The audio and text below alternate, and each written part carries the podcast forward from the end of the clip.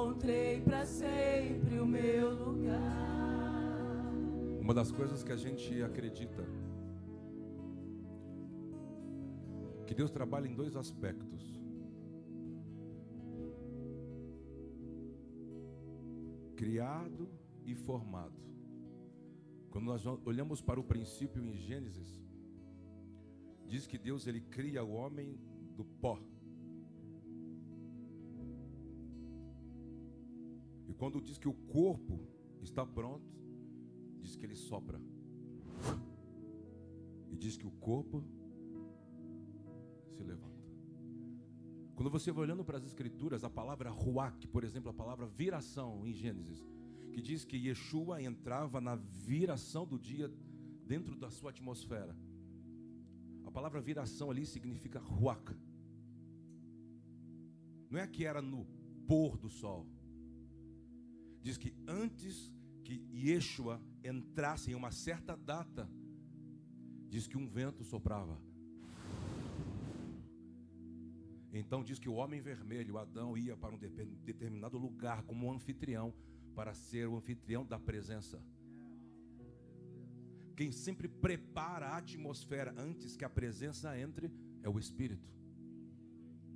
Por isso, quando você vai olhar, por exemplo, Deus fala com o profeta, leva ele um, a um caos e diz: O que você vê?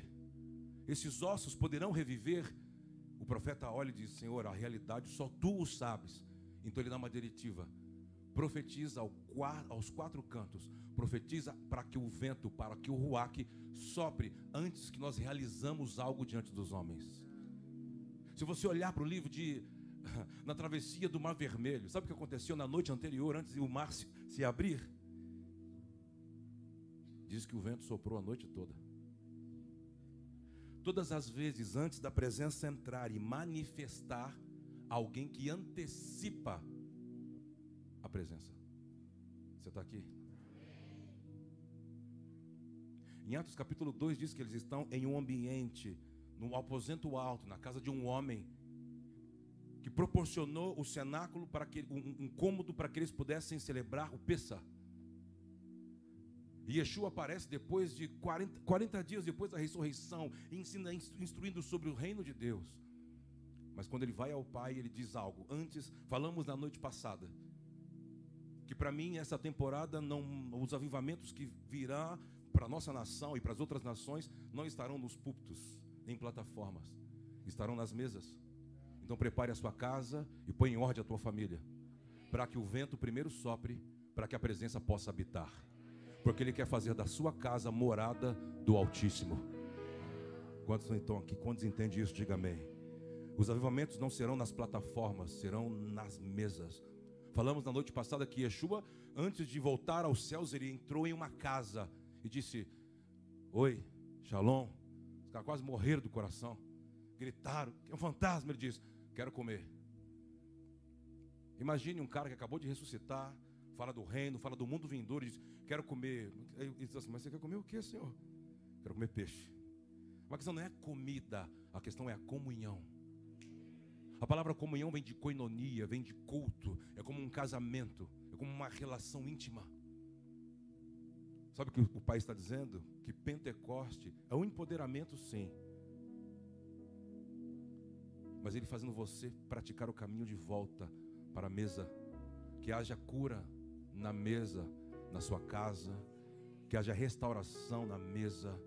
Na mesa, talvez você não vai precisar mostrar o tanto de conhecimento que você tem bíblico. Talvez você vai ter que expressar apenas a essência que você carrega. Você está entendendo? Porque não há intimidade, intimidade é no quarto. Às vezes as pessoas que querem, não, nós queremos multiplicar, nós, tem método daquilo, método daquilo. Ei, ei.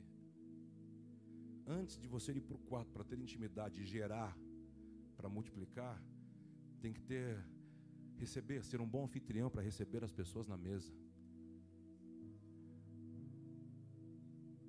Davi, quando diz que ele se lembra de um pacto que havia feito com o homem, ele está voltando de uma guerra e fala assim: Uau, ai, das minhas faltas me lembro. Sabe que data que era quando ele se lembra do pacto? Shavuot. Eu não sei se você sabe, você é inteligente, você sabe. Davi nasceu em Pentecostes e morreu em Pentecostes. Por quê? Porque Davi era uma mensagem de Deus para o mundo. Aliás, Amós profetiza, Atos concretiza, dizendo: uma das características que o, o pai irá voltar, ele diz: Eu vou restaurar uma cultura que Davi deixou de pé e que por enquanto baixou a tenda. O que, que ele está dizendo? Ele está dizendo que Davi, ele soube receber a presença. Quando ele lembra de um pacto, ele lembra: eu preciso praticar misericórdia. Eu quero que a bênção da minha avó, que começou com Boaz, recaia sobre mim, sobre meu reino. Ruth foi a avó de Davi. Então ele diz: Eu fiz um pacto de, de suprir a próxima geração. E filho de um rei que morreu. Quem era? Mefibosete, que estava esquecido em Lodebar, um lugar de refúgio. Quando ele se lembra, ele chama um homem e diz assim: Eu preciso cumprir um pacto, eu preciso praticar misericórdia. Alguém da casa de Saul diz: Há um grande líder que ficou vivo. Manda buscar e traz o homem diz assim: Há alguém vivo da casa de Saul? Você ainda administra as terras de Saul? Diz assim: Administra o Senhor. Sim, o que o senhor quer? O senhor quer as terras? Ele diz: Não, eu quero que você vai buscar alguém. Tem alguém da linhagem de Saul que ainda está vivo? Ele diz: Sim, Senhor. Há um pobre que quando os inimigos vieram atacar o rei, uma serva caiu com o um menino no chão e diz, ficou todo estranho as suas pernas, os seus pés. Ele chama Mefibosete, está numa terra longínqua. Só os pobres habitam lá. Vá buscá-lo. E diz que a carruagem, toda a corte real entrou dentro de Lodebar. Porque ele tinha uma memória. Vou te dizer algo. Sabe o que acontece em Pentecostes? Quando nós vamos se aproximando dessas datas, eu vejo pessoas assim, Kleber, por que, eu estou sentindo saudade do que eu não sei? Parece que eu estou feliz, mas daqui a pouco vem uma tristeza, irmão. Eu estou bem. Eu falo, não está bem. Não, eu estou bem. Não está bem. Como que eu vou, como que eu tiro essa saudade? Jejuando.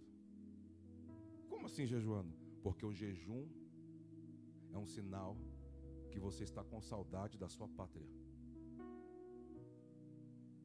Saudade do quê? Do que está dentro de você. Porque diz que você estava íntegro diante dele na eternidade. E Yeshua respondeu uma, uma pergunta assim: por que, que os seus discípulos, tipo assim, não jejuam e os de João jejuam? Ele fala assim: ah, porque a festa, você não precisa jejuar na festa, mas chegará um dia que vocês terão saudade da minha ausência, então vocês poderão jejuar. O jejum é saudade do lugar que você pertence. Não é arma espiritual para Deus te dar alguma coisa. É uma consciência que você tem que ter para desenvolver a natureza que você carrega. Eu te abençoo. Recebe isso, irmão.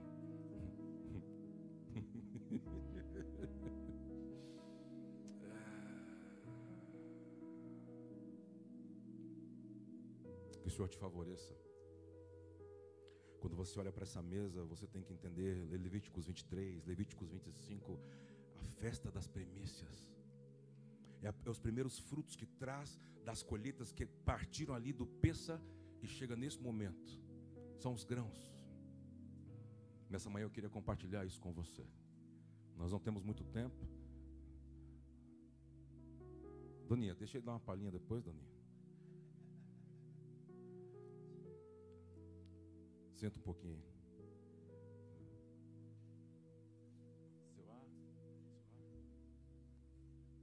Olha o Éden. Vê se eles gostam dessa mesa. Tá? Seu ar entrou em mim, queimando como fogo, refazendo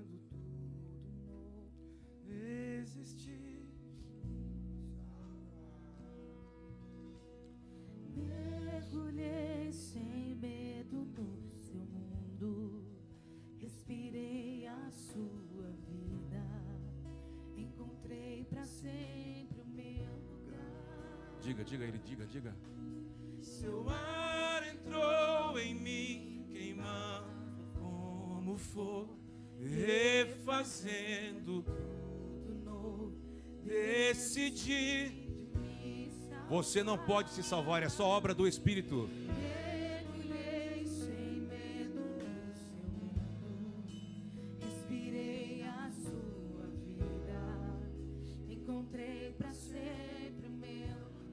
Quando você olha para a redenção, para a obra redentiva, quando você olha para a cruz,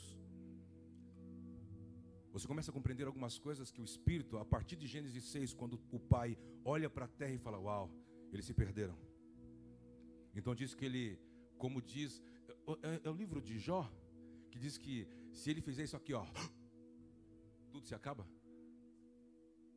Se ele puxar o ar, acabou. Diz assim: se eu olhar para a terra e fizer isso aqui, ó, já foi.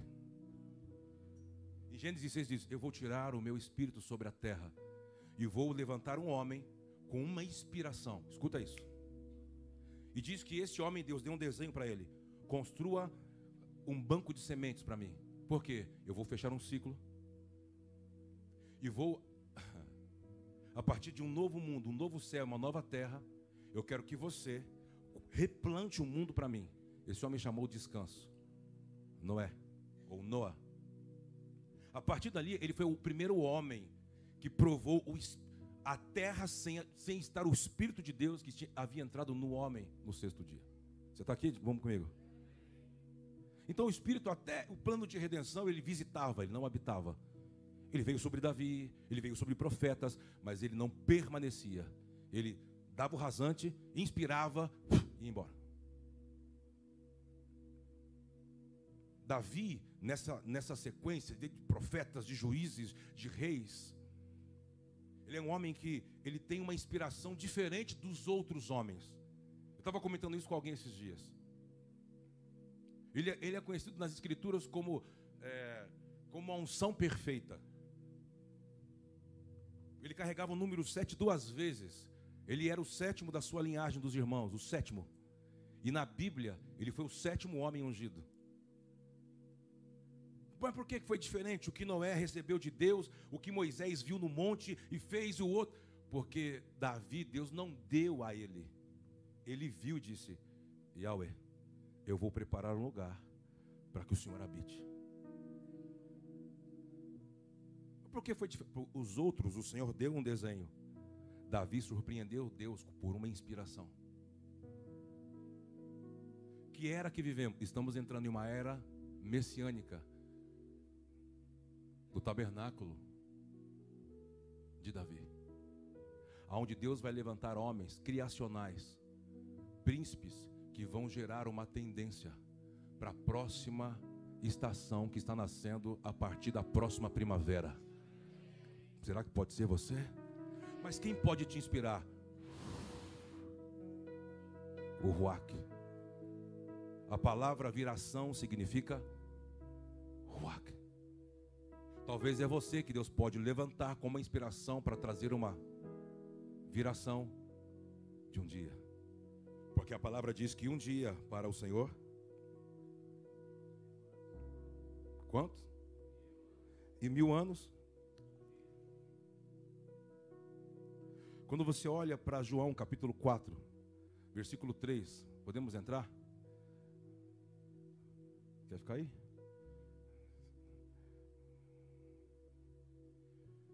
Espera aí, deixa eu. Daqui a pouco a gente vai ali para a dieta de Adão, fica tranquilo. Ó, lê comigo isso aqui. Deixou a Judéia, retirando outra vez para a Galileia.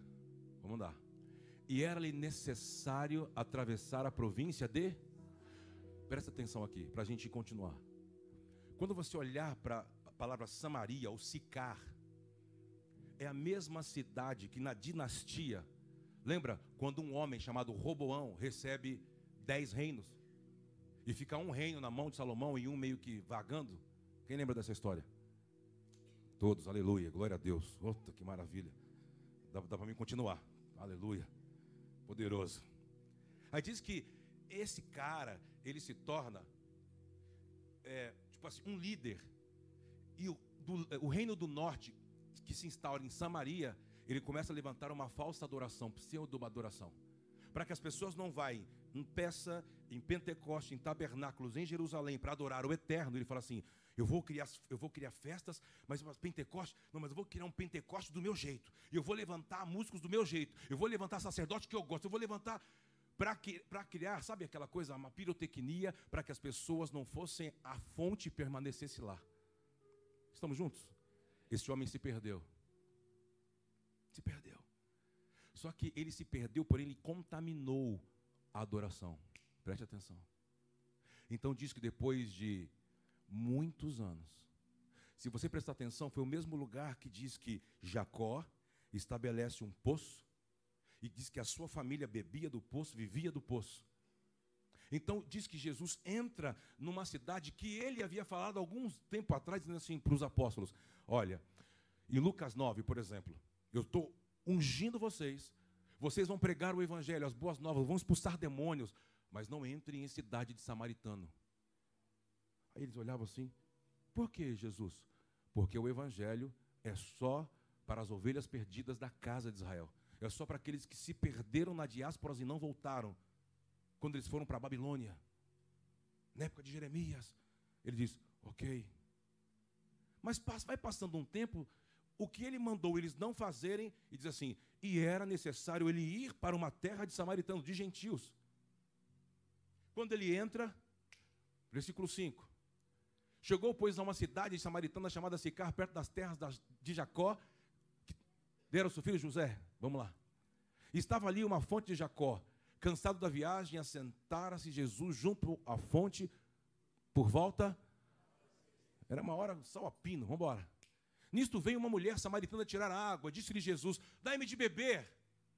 Então, quando essa mulher chega, Jesus já está lá. Você crê nisso? Que maravilha. Ela chega e, e ele, como um bom judeu, ele dá uma olhadinha para ela e fala assim: Me dá água. Aí ela dá, dá aquela esnobadinha assim. Olha o que ela responde para Yeshua, para Jesus. Versículo 8. Pois seus discípulos tinham ido à cidade para comprar alimentos. Verso 9. Então lhe disse a mulher samaritana: Como sendo tu judeus, pedes de beber a mim, que sou mulher? Por quê? Ela deu, ó, você não está entendendo onde você está? Parece que ele não sabia onde ele estava. Versículo 10. Replicou Jesus: Se conheceras o dom de Deus, ou se conheceras o dom de Deus, e quem é que te pede, dai-me de beber, ia se inverter. Você ia pedir. mas uma água viva. Quem é a água viva de João 7? Quem é a água viva de João 7? Quem é a água viva de João 7? Espírito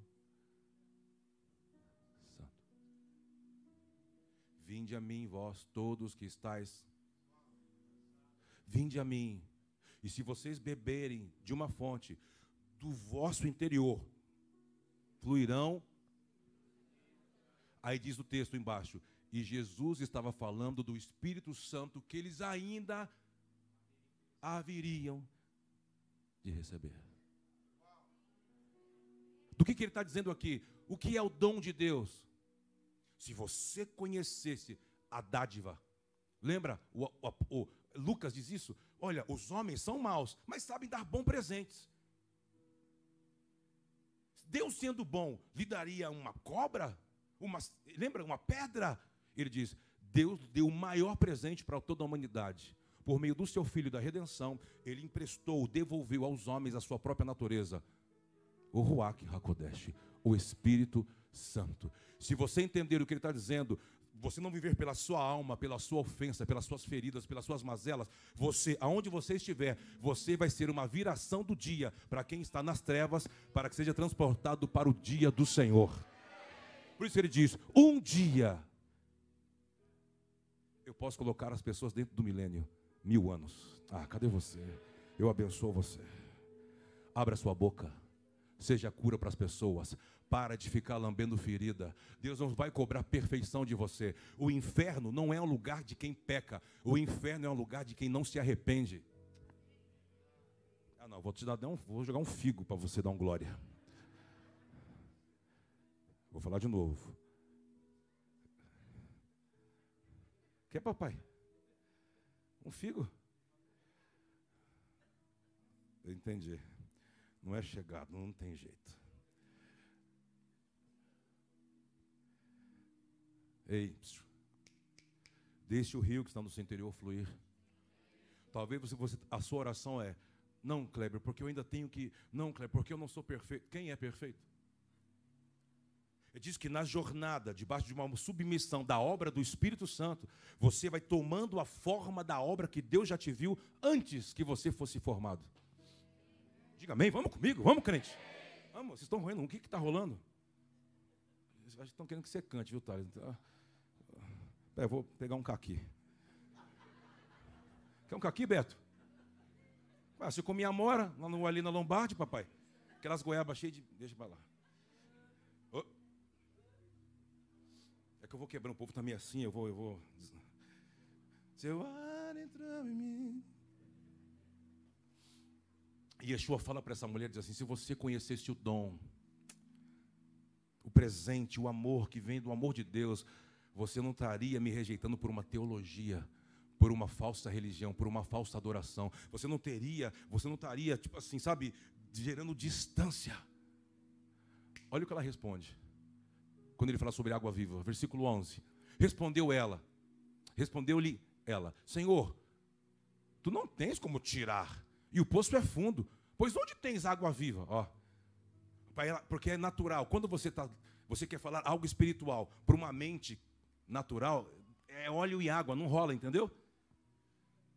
Esses dias eu fui num lugar, cara, e o cara era muito bom. Ele, ele tem um bom coração, mas cara, ele é um mestre da letra ele não tem vida do Espírito. E eu ficava olhando para ele assim, é, porque a Bíblia, porque os livros, e eu assim, uhum, Nicodemos.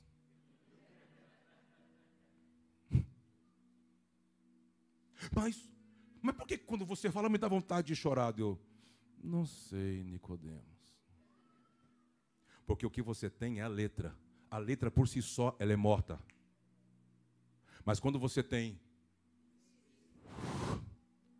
ele dá vida à tinta no papel. E Yeshua um dia disse: As minhas palavras são espírito. Pare de ficar tentando convencer as pessoas. Não pode! Com regras. Não são regras. Espírito. E o que é espírito e vida? Se você tiver o espírito, o espírito vai testemunhar, ele vai criar um testemunho sobre o que você carrega. E quando você sentar, aonde? Quando você sentar aonde? Aonde? O que vai acontecer? Nós vamos comer bastante. Aleluia.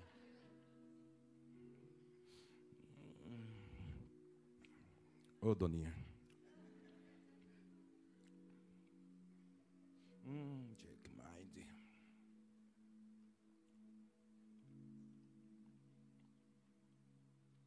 As pessoas, quando entram na minha casa, elas não compreendem algumas coisas. Porque acham que Antes, presta atenção, de você se tornar família, você tem que aprender a se tornar amigo. O grande problema é que você quer se tornar íntimo sem, se, sem construir uma amizade.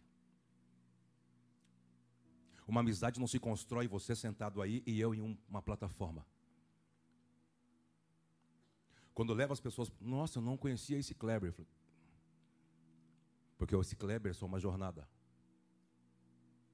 não, consegui, não conhecia essa Cristiane, porque é uma jornada. Por isso que na jornada, lá no, diz assim, a Yeshua, e os amou até o fim. Lembra dessa expressão? Quando ele falou isso? Depois da mesa, da última mesa. E quando ele está dando as últimas instruções, ele diz assim: Eu não chamo mais vocês de servos. A jornada e a mesa nos fez amigos que são mais chegados que irmãos. A temporada do Espírito desenvolve uma sociedade, uma família do Espírito. Porque talvez a nossa família não consegue compreender, porque não consegue ver o testemunho, só ver o que se passou. Eu acredito que o Pai vai nos ajuntando em lugares assim para gerar vida e para criar e construir um testemunho. E aonde você chegar, você não vai precisar forçar, fazer pirotecnia. Eu estou cheio do Espírito Santo. Não, não, não, não, não, não. A língua estranha não é para você manifestar poder. A língua estranha é o Espírito Santo te convencendo que você tem que desenvolver outras línguas, porque ele não tem apenas uma língua para quem diz que estabelece um reino.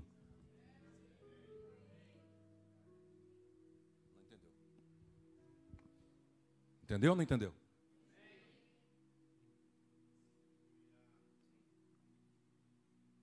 É ele tentando te convencer, se atualiza. Tira a cabeça de plebeu e se torna um príncipe. Se veste de realeza.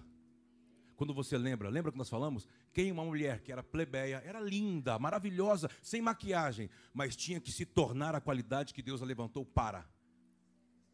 Esther. Doze meses, seis meses, ó, em mulheres. Especiarias, banho de. Nossa! E depois, os outros seis meses, aprender a sentar. Porque ela não podia, né? A rainha falou: Ô Zé! Pega a toalha lá no varal. Aí eu esqueci a toalha. Lembra essa história? Só lá em casa, né, papai? Eu esqueci. Traz a toalha, que eu esqueci a toalha. Realeza. Talvez os próximos, a próxima, ei, a próxima temporada de 12 meses, talvez é o pai permitindo dizer assim: eu vou imergir você. Eu quero que você cresça. Eu quero que você desenvolva a sua mente. Eu quero que você se atualize no mercado. Eu quero que você busque conhecimento. Eu quero que você, eu quero que você perca esse negócio. Eu não posso, eu não vou. Você não pode falar isso porque alguém que deu a vida dele por você anulou a sua. A que a gente tinha, a gente está acabando de cantar. Ele perdeu. Ele soprou. O homem de barro se colocou de pé e se tornou alma vivente. Errou, perdeu a vida dele para fora. Não tinha mais vida. Perdeu a vida. Quando nós ganhamos a vida, quando nós ganhamos a vida? Em Pentecostes. Você não pode dizer não para aquilo que ele está provocando a se tornar. Não tem plano B. Você vai ter que ser o melhor pai. Vai ter que melhorar como mãe, como avó.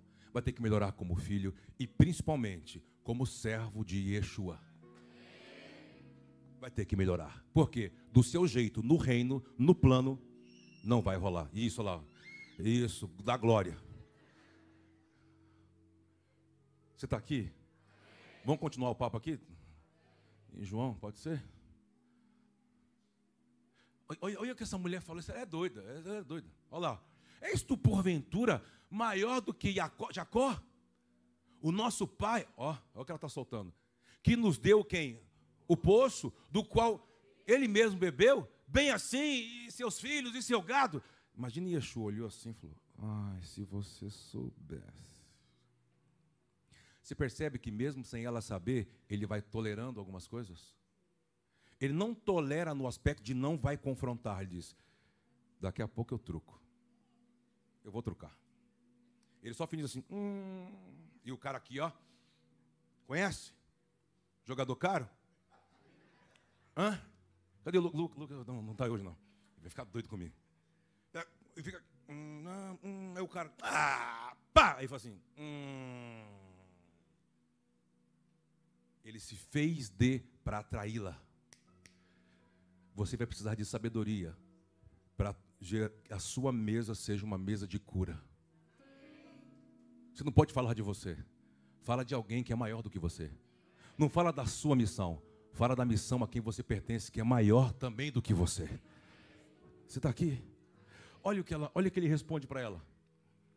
Afirmou Jesus: quem beber desta água, desse poço que ela bebe lá, tornará a ter sede. Aquele, porém, que beber da água que eu lhe der, pelo contrário,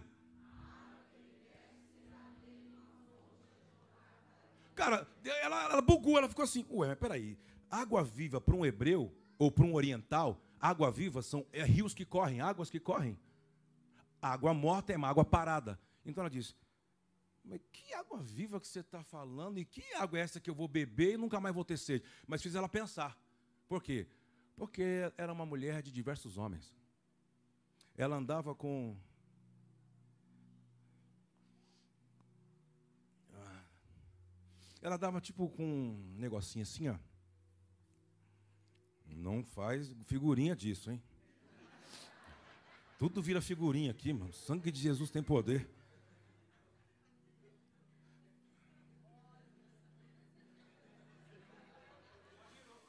Já foi. Eu, vi só uns assim, ó, devagarzinho assim, ó. Se postasse, vai, vou apertar o botão do fogo. Então ela vinha assim, ó. Pode vir que eu estou fervendo. Estava escrito no, no vaso. Quando ela chegou, ela ia sozinha para aquele lugar. E Yeshua estava ali. E Yeshua olhou para ela. E ela disse: Olha, eu, eu gostaria de provar de uma água para que eu não possa mais ficar vindo aqui sozinha. Estou correndo até risco de. Estou correndo risco. Yeshua disse para ela o seguinte: Bora. Disse-lhe a mulher: Senhor, ó, vai, vamos, vamos todo mundo junto. Um, dois, três. Disse-lhe a mulher: Senhor, Dai-me dessa água. Para pregar o evangelho, você não precisa ficar falando de reino de Deus. E Yeshua. Fala de Jesus. Fala de Jesus. Ora, ora para Deus abrir a porta. Ora, ora para Deus abrir a porta. Ora, ora. Põe o meu nome do meu filho lá, põe. Contares começou assim. Põe o nome do meu. Põe. Você vê que Yeshua vai preparando o ambiente para que ela possa gerar curiosidade. Ei, Yeshua disse assim: negocie o meu evangelho até que eu volte. Não barateie a graça. O grande problema é que a gente vai barateando o que, o que custou muito para o Filho de Deus. Seja um bom homem de negócio. Seja um ótimo empreendedor. Saiba negociar. Para de ficar barateando a graça. Vende caro esse negócio. Gera curiosidade para quem está precisando. Ó, vou, vou, mudar o culto aqui para. Você está aqui? Ela disse: Me, me dá dessa água. Aí começou, ele disse: Peguei. Olha lá. Disse-lhe Jesus. Aí pegou. Falou assim: Você quer? Quero, claro. Que água é essa? É Ibirá? pH 11? É... Como que é a outra lá? Esferrier? Qual que é aquela verdinha? Perrier. Não, tem uma esferrier. Entendeu? Que é. Alabachuri, original. Ele fala assim: vai lá, chama o teu marido e vem cá. Aí a mulher, ó, ó, ó que legal. Aqui, ó, quando ela falou, como? Ele diz: vai lá, chama o teu marido, porque a minha obra não é para um. A minha obra é familiar. É coletiva. Eu não posso fazer com. É, hum, ela assim, nossa, matou minha sede, eu preciso ir embora, estou atrasada. Olha o que ele fala para ela. Traz ele, vem cá. Ela diz assim: Não tem marido. Ele diz: Oh.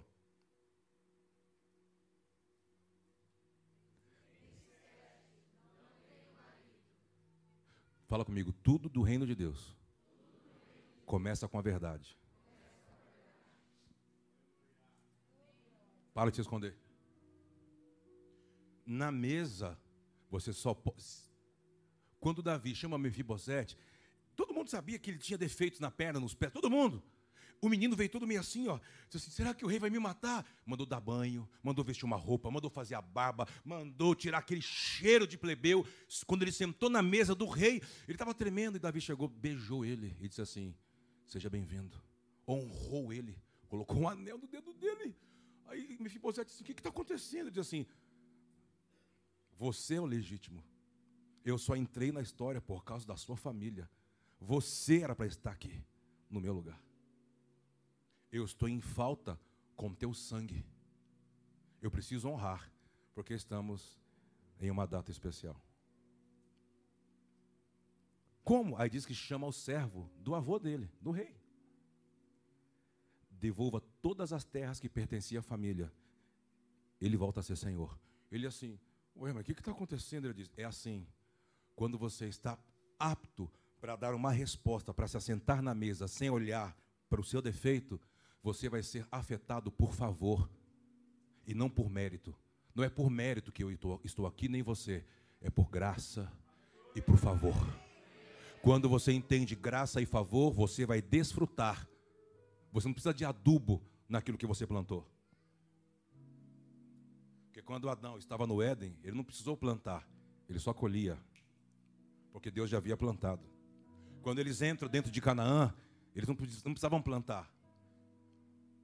Eles só colhiam porque diz que Deus já estava lá. Porque Canaã era uma sombra do Éden. O Pai está nos levando a uma nova jurisdição. Por meio do seu Espírito, dizendo: não olhe para você, olhe para a mesa. Olhe para o rei. O rei está olhando nos teus olhos, não está olhando o seu defeito, o que você faz ou o que você deixa de fazer. Está dizendo: senta na minha mesa e coma comigo. Senta na minha mesa e desfrute. É um tempo de você sentar na mesa e desfrutar. Pare de andar com culpa, sentença e vergonha. Os três sentimentos que entrou dentro do Éden, quando diz que o Senhor entrou, o vento soprou e diz que o homem não estava lá para ser anfitrião da presença. Onde você está, Adão? Onde você está, Adão? Ele diz: Eu ouvi os seus passos, tive medo, vergonha, Ai, quis me esconder. Pentecostes é o Espírito do Pai voltando por meio da redenção, dizendo: Isso aqui é um presente meu para a coroa da criação, para os meus filhos. Você é filha? Você é filha? Levante suas mãos. Falou, Senhor, eu quero, eu não quero olhar para mim, para as minhas mazelas, se eu creio, não creio, se a minha religião é. A questão não é a religião, eu estou falando sobre o Criador, o dono da vida. A palavra religião significa religar. Eu não estou falando sobre religar você a nada. Você está voltando à sua natureza. Eu te abençoo para que o Espírito Santo trabalhe no seu interior, restaure o seu coração, a sua mente e gere vida na sua família principalmente. O plano que Deus tem não é só com você, é com todos que carregam seu sangue, com amigos próximos, amigos mais chegados que irmãos, colegas de trabalho, que o Senhor favoreça você a partir dessa temporada. Quantos recebem? Dê um aplauso bem forte ao Rei da Glória, meu irmão.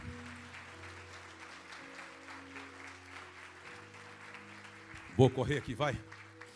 Bora, vai, Fernando, acelera. Eita, chegou a hora da Gretchen. Não, misericórdia. Pá.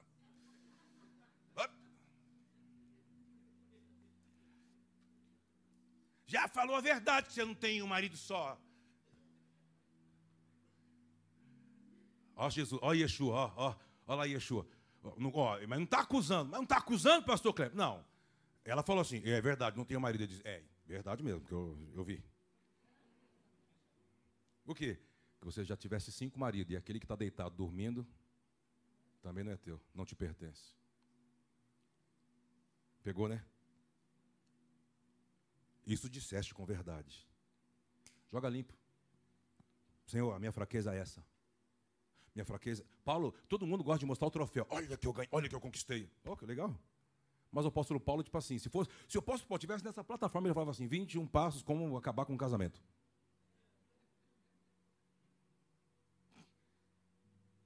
Três passos como perder tudo.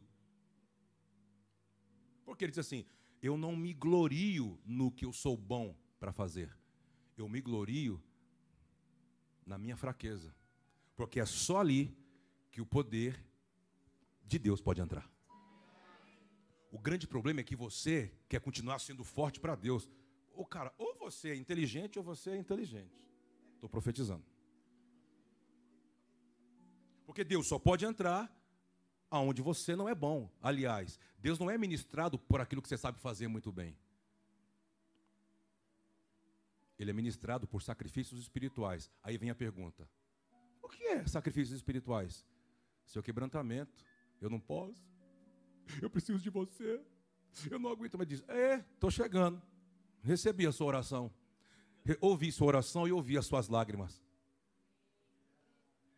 Aí diz que o sumo sacerdote Yeshua pega com taças as lágrimas dos santos e leva no tabernáculo eterno e diz aos pés de quem está no trono. Aí diz que ele, que é espírito, faz isso aqui, ó. Obrigado, Yeshua diz: Calma, que eu estou voltando para buscar mais. Ele não vai levar dons já para quem é perfeito e não precisa de mais nada. Ele vem buscar o que você não pode fazer, o que você é fraco. Sabe o que é Pentecoste? Você se rendendo e falar, Espírito Santo. Por quê? Uma, é, depois eu volto aí um dia, João 4, não dá mais. Deixa ela aí, depois a gente prega para ela se converter. Ó, oh, abre aí, rápido. Você leu Isaías 61, não leu, amor? Põe aí Isaías 61. Até a obra da cruz, a gente vivia isso aí, ó. Dá uma olhadinha, tira foto. Eu vou falar e vou sair. Nunca, não vou, não, não é que nunca mais vou voltar, é, mas não vou voltar aí hoje mais não. Tira foto. Presta atenção ali. O Espírito está dentro de você ou está sobre você? Sobre é como? Está onde? Está onde? Acima? Sim ou não? Mas por que, que ele, vai, ele foi para cima? Não está mais dentro? Ih, meu Deus, faz pergunta difícil, não, pastor Cleber. O Espírito do Senhor está. Enquanto ele visitava, ele fazia uma sombra. Lembra? A sombra do Onipotente. Diz que ele está sobre, faz uma sombra. Quem se aproxima de você e fica debaixo da sombra é afetado. Mas a redenção evoluiu, porque a revelação é progressiva, é como um gerúndio. Deus não para na estação nem no tempo, ele é atemporal. É, 1 João 2,27. Rápido. Pum. 1 João 2,27. Estou terminando. Olha o que diz lá. Presta atenção. Um, dois, três. Lê comigo.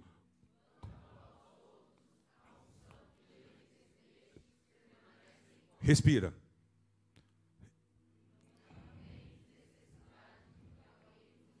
Ah.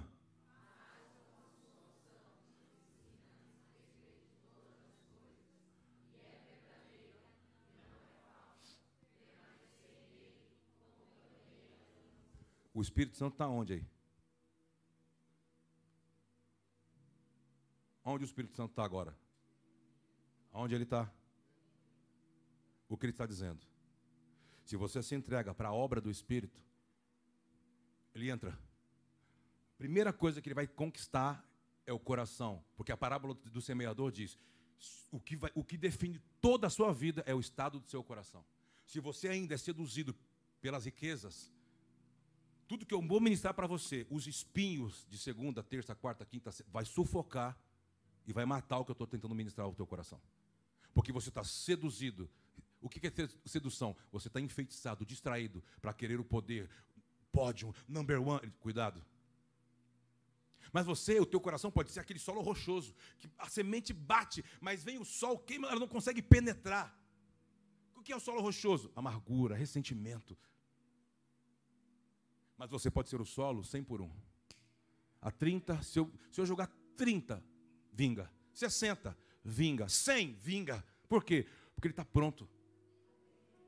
Ele não tem espinho, não está seduzido, ele não está enfeitiçado, ele não está distraído, ele está apto. Essa, esses dias, o Espírito Santo está arrancando os espinhos. É o desejo, é o anseio dele.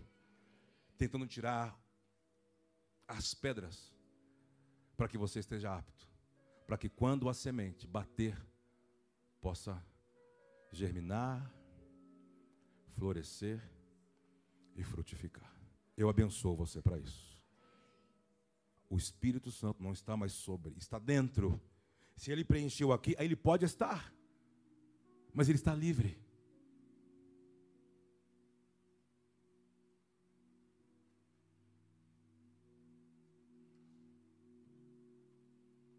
Eu acredito que a gente está indo para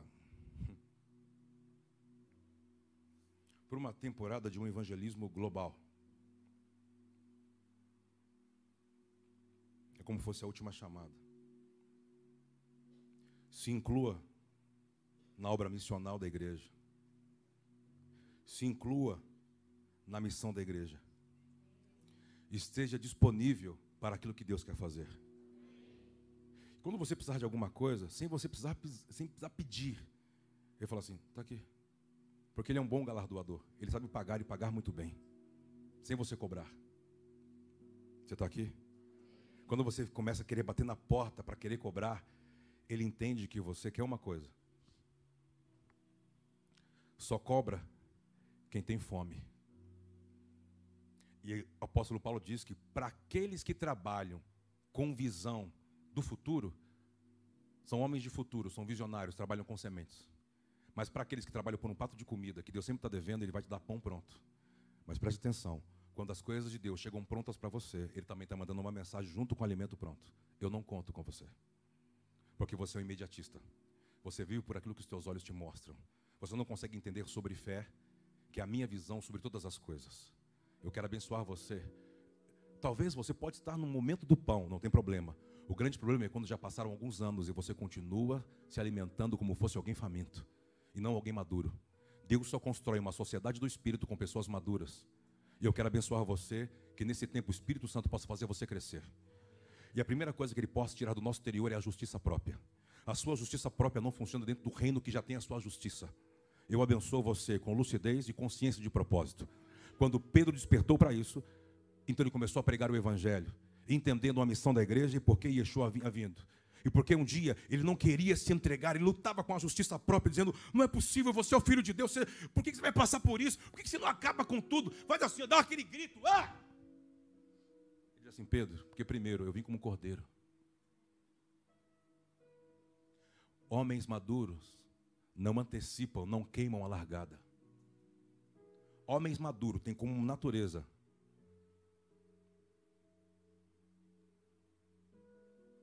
esperar. Crianças. Começa a gritar, vai lá para fora para dar pirulito santo, bala santa, TT santo, para ver se, tipo, pelo amor de Deus, fica quieto. O Kleber está olhando, misericórdia. A fome da criança, você fala assim: espera, bebê. Põe o dedo, ela, ela para? Até aqui? Mas quem pode esperar? Quem pode esperar? Os maduros que já carregam um nome, algo chamado domínio. Deus só vai construir com você se você manifestar o domínio próprio. E quem te dá esse dom? O Espírito Santo. E se eu ainda não tenho? É porque ainda alguma coisa está entre você e o Criador. Isso tem um nome: idolatria a idolatria rouba o domínio próprio. Então você diz, é Deus sabe quem eu sou. Ele fala assim, sim, sim mesmo. Uma criancinha, já faz 20 anos, não cresce. Mas Deus sabe, é a minha natureza, eu sou assim mesmo. Isso, é assim mesmo. Ele fala assim, é, já se. É, cuidado. Já estando para a segunda década e você, eu sou assim mesmo. Chegou a hora de o Espírito Santo entrar. Ei, fale a sua verdade mas não uma verdade como ofensa. Eu sou assim mesmo e acabou. Não, não, não, não. Senhor, me desculpa. Eu sou, não consigo. Mas eu tenho um vazio. E eu sei que esse vazio é porque eu não estou cumprindo. Eu só estou vivendo uma vida de realizações. Eu não estou vivendo dias de cumprimento. A obra do Espírito faz você entrar na agenda de Deus para viver dias de cumprimento e não para realizar sonhos. Cadê você? Fala com ele, eu não sei mais o que te falar. Eu já falei tudo, chega. Eu só acredito que o Espírito Santo existe para uma coisa: para você cumprir o que Deus escreveu sobre você antes que você fosse formado. Ele não serve para te falar. A questão B, assina. Não, não. A questão C, não, não. O Espírito Santo, ele só serve para você manifestar dias de cumprimento.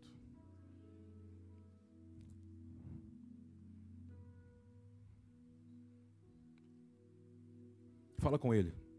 Eu acho que o Pai está nos provocando a ir para uma mesa. Crianças não conseguem se comportar na mesa. Os pais custam fazer as crianças se comportar na mesa.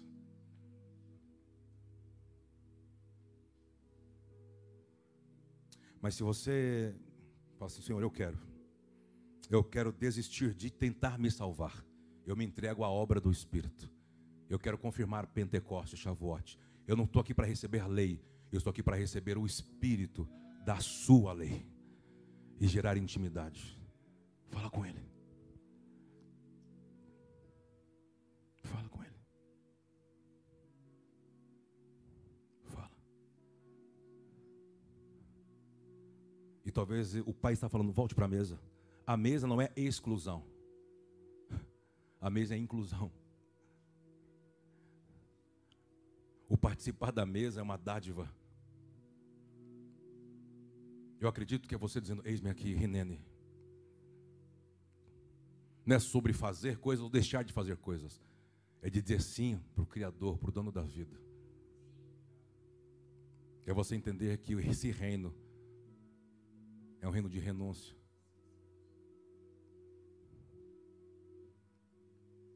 E se você se acha apto, falar, eu quero. Nós não vamos negar você participar da mesa. Eu quero que todos participem da mesa.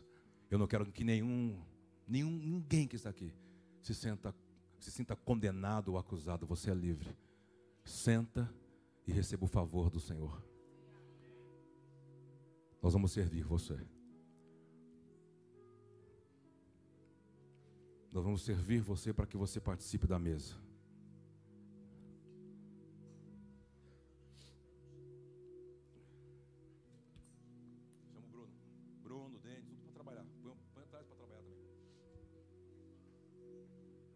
Nós queremos ungir você. Vem, Fernando, por favor.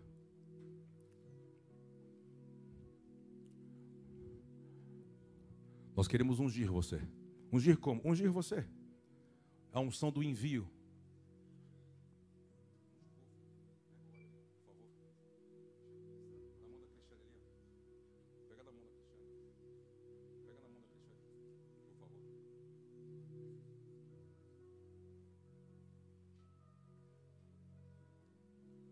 Que, que vocês estão nos ungindo? Nós estamos enviando você para praticar mesa.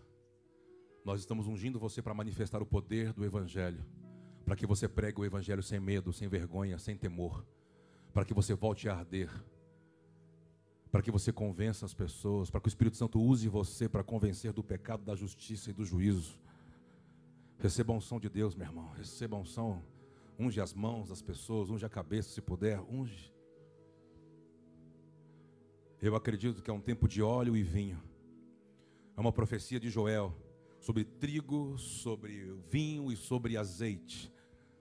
Na noite passada falamos que o, a parábola do bom samaritano, ele só parou para resgatar alguém porque ele tinha o que sacerdotes, os levitas não tinham. Ele tinha azeite e vinho. Nós abençoamos você.